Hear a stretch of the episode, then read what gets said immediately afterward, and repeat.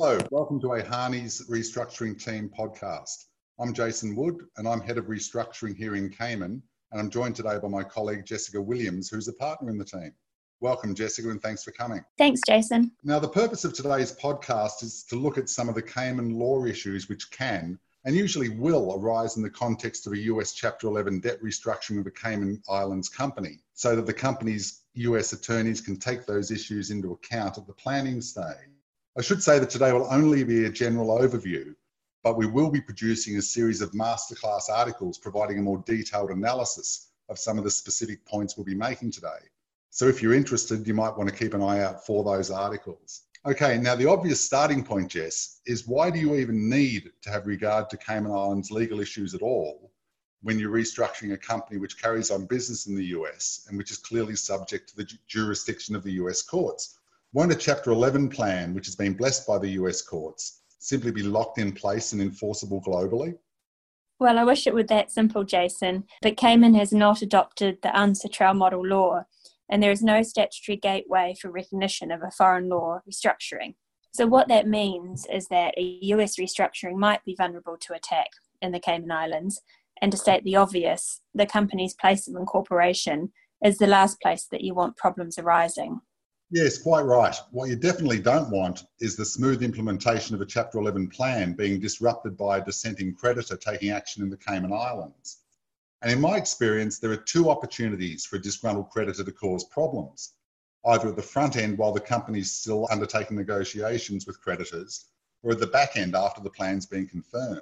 So, approaching this chronologically, what steps can or should the company take to prevent or at least minimise the risk of US restructuring being derailed in Cayman before it's confirmed in the US? Well, the obvious way for a dissenting creditor to derail a restructuring, because it wants to either improve its negotiating position or because it gains some other advantage if the compromise doesn't go ahead, is to petition to wind up the company in the Cayman Islands on the grounds that the company is insolvent.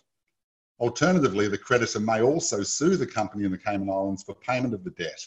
And this can be problematic because ordinarily a Cayman entity in the structure will be the holding company, and so it will have assets in the form of the shares that it holds in the trading subsidiaries. But doesn't the moratorium, which comes into effect with a Chapter 11 filing, cover off that problem? Doesn't that prevent creditors from commencing proceedings in the Cayman Islands? Unfortunately, it doesn't. The short answer is that the Chapter 11 moratorium, although it's expressed to have extraterritorial effect, it isn't recognised or enforced in the Cayman Islands, basically because the principle that it's not for a foreign court to tell the Cayman court how to run its cases.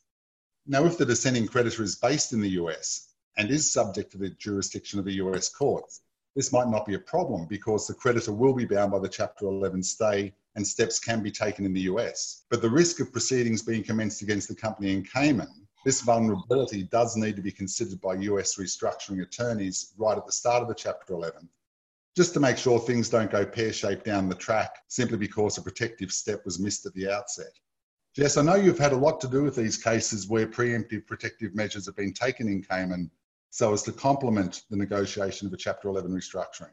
Yes, and the way to protect the company from attack by a dissenting creditor in the Cayman Islands while the restructuring is being negotiated in the US is to apply here for the appointment of restructuring provisional liquidators to the company the way it works is, is that um, once restructuring provisional liquidators are appointed, the Cayman statutory moratorium is triggered so as to prevent proceedings being brought or continued against the company in the Cayman Islands. Provisional liquidators, that doesn't sound too good. It kind of immediately makes you think that the company is being liquidated.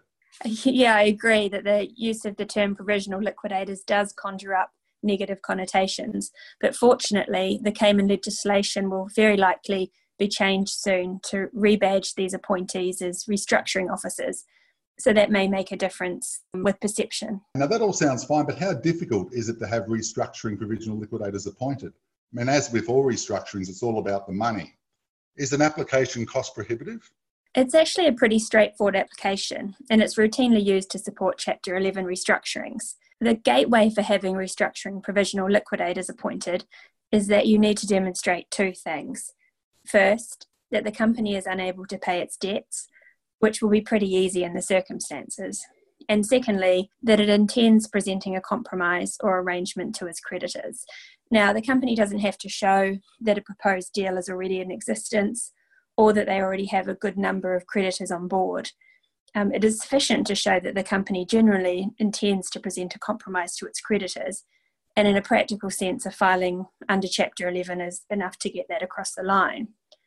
So the gateway isn't a difficult one, and as a result, the legal costs are relatively low. And once restructuring provisional liquidators are appointed, they are usually only given light touch powers, so an oversight role. So their fees usually aren't very high in the scheme of things either. So, in a way, if there's any doubt at all, it makes sense both practically and commercially for a Chapter 11 restructuring to receive the protection of a Cayman Islands moratorium. That is, for Cayman Islands restructuring provisional liquidators to hold the ring here while the US attorneys and advisors do their thing.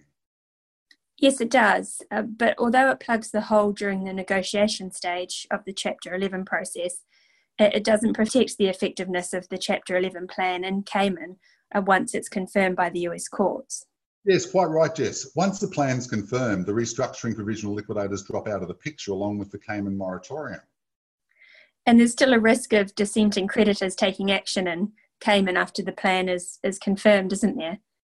Yeah, there is, Jess. And as we touched on at the start of this podcast, I don't have the, we don't have the model law here, and there isn't any statutory gateway for recognition of foreign restructurings. So the question becomes, what risk is there of a disgruntled creditor derailing the restructuring, and what can be done to close off that risk?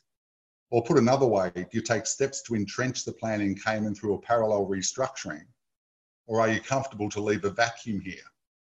So, what should US restructuring attorneys be looking for when deciding whether or not to leave a vacuum in Cayman.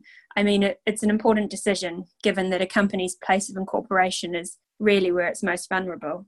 Well, as to the risk of derailment, Jess, the Gibbs rule is front and centre.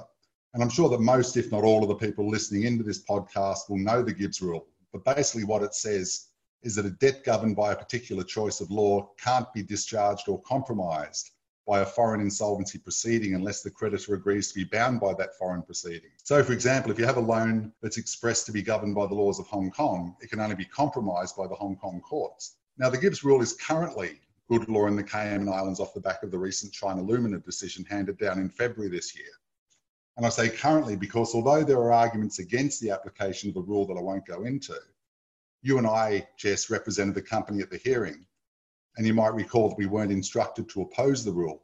So there hasn't been robust argument against the application of the rule. So having regard to the Gibbs rule in a US Chapter 11 context, if the Chapter 11 is quarantined within the US, so if the company carries on business in the US and if all of its creditors have US law governed debts and are based in the US, that means they can be kept in line by the US courts. And so I would have thought it would be an acceptable risk in those circumstances to simply stick with the Chapter 11 plan and not bother taking additional protective steps in Cayman.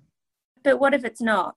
The reality is that doing parallel restructurings in the country of the law of the debt and in the place of incorporation does give maximum effectiveness and recognition to the restructuring. So if a Chapter 11 is complemented by a Cayman Islands scheme of arrangement, any risk of the restructuring being, being derailed down the track, or even creditors just causing headaches for the company with useless and meritless applications, is minimised to virtually zero. So, in a sense, it's a matter of whether a US restructuring attorney wants to lock in the compromise up front with a parallel scheme of arrangement, or whether he or she wishes to wait and see if any creditors do try to cause trouble down the track. And if they do, then fight that when it comes up. The answer as to whether to run a US and a Cayman restructuring in parallel really comes down to the company's or the attorney's risk appetite. As I said before, Jess, if the Chapter 11 is entirely insular to the US, and if disgruntled creditors looking to cause trouble in Cayman can be knocked on the head by the US courts, you're probably okay to do nothing in Cayman. But if not, then serious consideration should be given to protecting the restructuring in Cayman through a parallel scheme. An important element in taking this decision, I think, is that running a parallel restructuring in Cayman alongside uh, US Chapter 11 is generally not cost prohibitive. The same documents are used for the plan confirmation. They can be rolled out in Cayman with a bit of tweaking, so it's not a case of spending a whole lot of money reinventing the wheel. The heavy lifting is still done in the US, and the Cayman scheme is more of an adjunct rather than an entirely separate process. Thanks, Jason. It's interesting that the decision whether or not to run a parallel restructuring in Cayman largely comes down to risk appetite rather than cost considerations. Yeah, it is interesting. Okay, I think that's all we wanted to cover in today's podcast, which is really just an introduction to the steps which can or should be taken in the Cayman Islands when it comes to a Chapter 11 restructuring of a Cayman company. Jess, thanks very much. And for those people listening, if you're interested, please keep an eye out for our masterclass series of articles. Thanks, Jason.